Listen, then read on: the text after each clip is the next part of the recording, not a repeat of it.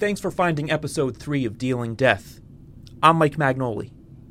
The address of the apartment where Yanela Figueroa died was on the report from the sheriff's office. It's where she stayed on again, off again, and it's where a guy named Jim Gannon lives. Jim's relationship with Yanela was. Well, that's not for me to say. But what he told me and what Yanela's mom told me certainly don't match up. And I feel obligated to tell you that Yanela's mom said she did not want to appear in the same episode as Jim. In fact, she doesn't even speak his name in our conversations. She refers to him as that person or that man. When I knocked on his door with my cameraman slightly behind me, I thought he'd ignore the knock or yell at us from behind the closed door to get lost. The opposite happened. He invited us in. He agreed to do an interview. Now, he wasn't expecting us. I never told him any of my questions in advance, but he sat on his sofa. We turned on the microphone. I started asking him things about Yanela. She was doing drugs and uh, indirectly she was killed by COVID 19. She, uh, she stopped doing the drugs for a while. She went to school to be a CNA like me. She was going to church three times a week, and uh, she graduated school for CNA, and then the state shut down, so she couldn't get a license. The school shut down. Then the church shut down because of COVID. And I told you, you just got to have patience. This will be all over. And uh, she ended up screwing up again, started doing the drugs. And uh, she was hurting one night. She asked me, she said, please, I just want to get a little bit so I'm not hurting so much. And I first I told her no, and then she, she was throwing up. She was getting stomach pain, so I gave her a ride to West Palm Beach to get the drugs, which is stupid on my part. And uh, I'm a recovering alcoholic and drug abuser. I'm clean 35 years. And uh, I took her to West Palm Beach. This guy gave her the stuff. And uh, we came back here right after we left him. And in the hall over here, she gave me a hug, told me how much she loved me. She went to sleep. And I was going to work the next day. And uh, when I came home from work, I found her in the bedroom. She was dead. Jim is wearing a nurse's scrubs. He's got gray and white hair. He's a short and thin man, and there are bags under his eyes. On his face, there's the look of a fellow who's had a hard life. My theory about that will prove to be true in a few minutes. Jim's apartment is sparsely furnished. No decoration, it's a bachelor pad. And before I showed up with my camera guy, Jim was eating chips, watching TV in his underwear. I'm telling you these details so you can picture what's happening and where we're doing this. Jim says Yanela was having symptoms of withdrawal that night. For an addict, those symptoms can bring a person back to the drugs time and time again, no matter how risky it is to take them. And there was no doubt that it was the drugs that this guy sold that, that you know, it's what killed her. This guy that sold her the shit, did he sell it to her before? They had a Yes, she, she was a knew back, it. she was a back again customer, right? Yes, So she had taken his shit before, and it was okay, right? yeah. Yeah, right. Did she trust Now they're putting fentanyl. Did, hmm. did she trust him? Did she ever think that there would be something in it like that? No, she didn't. She wouldn't have done it if she thought, you know. There was so much fentanyl in it that sh- she never had a chance.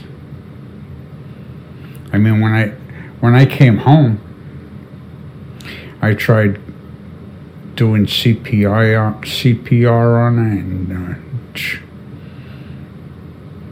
just didn't work.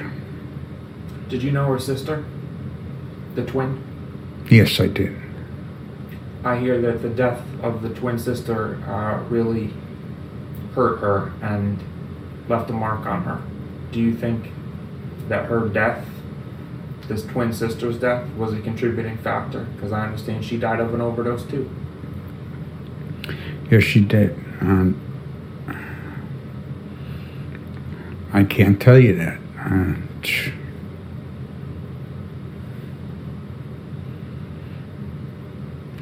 I knew her sister also, and uh, I have no use for drug dealers. Uh, well, you brought her down there. Yeah, because she was hurting so bad. And I just, I loved her so much. I just wanted to stop hurting, which was a mistake. It was a mistake on my part. I should have took her to a meeting, but. Did you guys meet in recovery? No, but I, I'm the one that got her to start recovering. You know what I mean? Uh, I got her to go to school to become CNA and start re- living a straight life, and just didn't happen because of COVID. You know, everything shut down.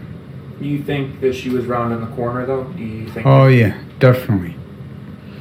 If the COVID hadn't happened, she would have been working as a CNA, and she wouldn't have done drugs. When it happened, she was going to church three times a week, and.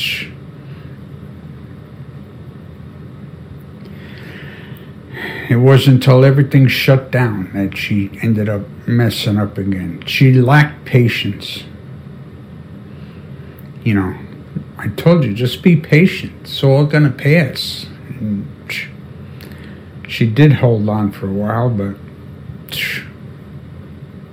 she just got super frustrated. What about her kids? Her son stayed here with us. And uh, she loved him so much. He's gonna stay away from this shit, right? He's not gonna make the same mistake that mom made. I pray. They're in my prayers every morning.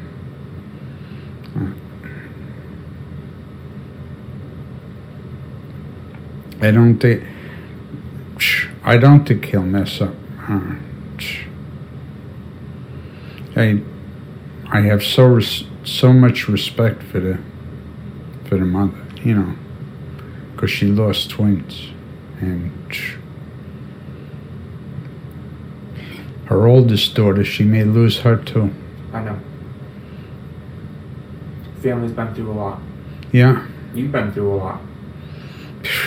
You have no idea. Here, Jim starts to tell me some of his life story. This doesn't have anything to do with the pending trial of Javon McFarland, but sometimes as a reporter you meet people and their backgrounds, their experiences might take you into a subplot. You can't help but be interested.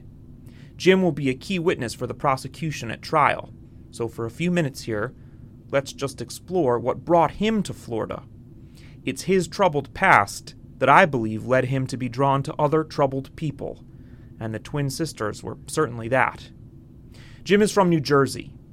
One day in April of 1995, Jim went into work for the day at a Jersey pharmaceutical factory, Napp Technologies, in Lodi. There was an explosion.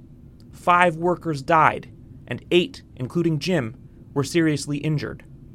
The blast was so intense, people thought a bomb had gone off. And it was days after the Oklahoma City bombing, so you can understand why people's minds went there. But no, it wasn't terrorism. It was an accident.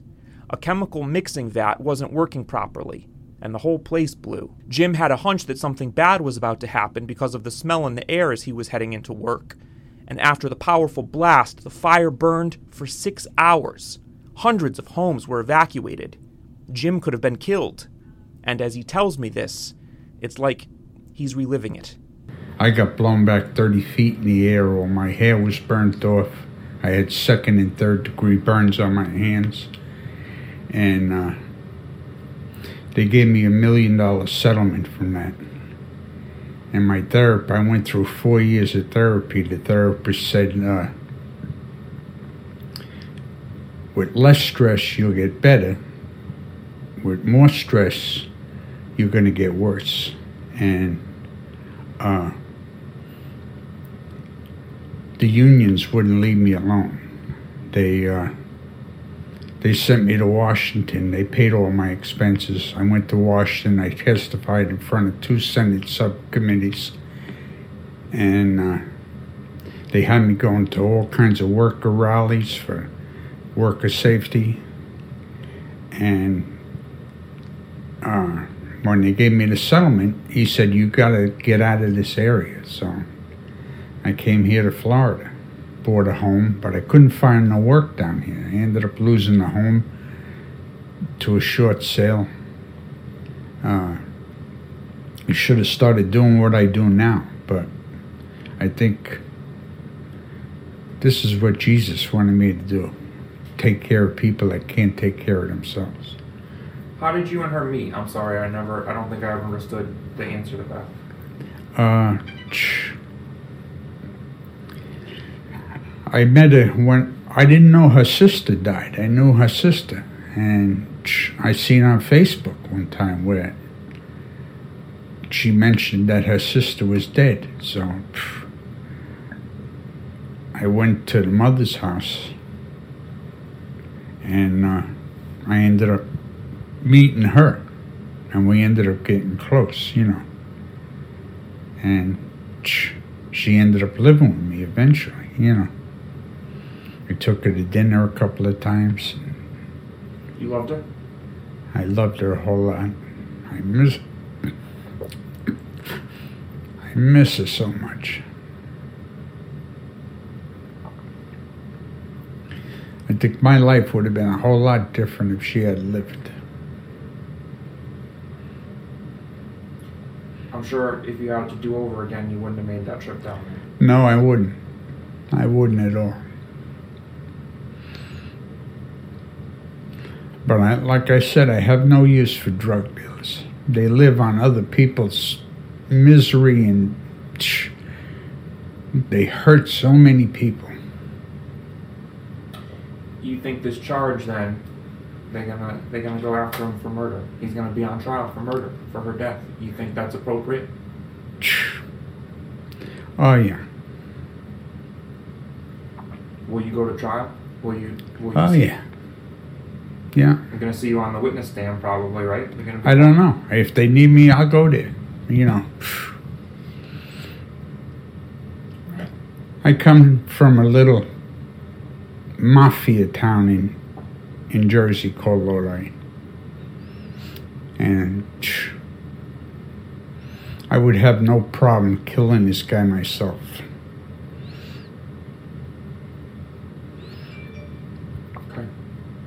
Anything else you think I should ask you? Or anything else you want people to know about her? What about just something like her hobbies or something that she liked to do? How do I like sort of fill in the blanks about who she was as a person? What'd you call her? What, what was her nickname? Uh, I never called her that, but her nickname was Nellie. And uh, What'd you she call just, her? huh? What'd you call her? Yanela. Mm. I mean, but uh, she just loved Jesus so much. She used to sit here and read the Bible. And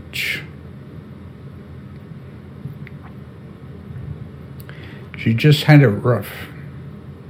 I pray every day that she's find finally found the happiness in heaven that she, that she was she was looking for here. Do you believe in six degrees of separation?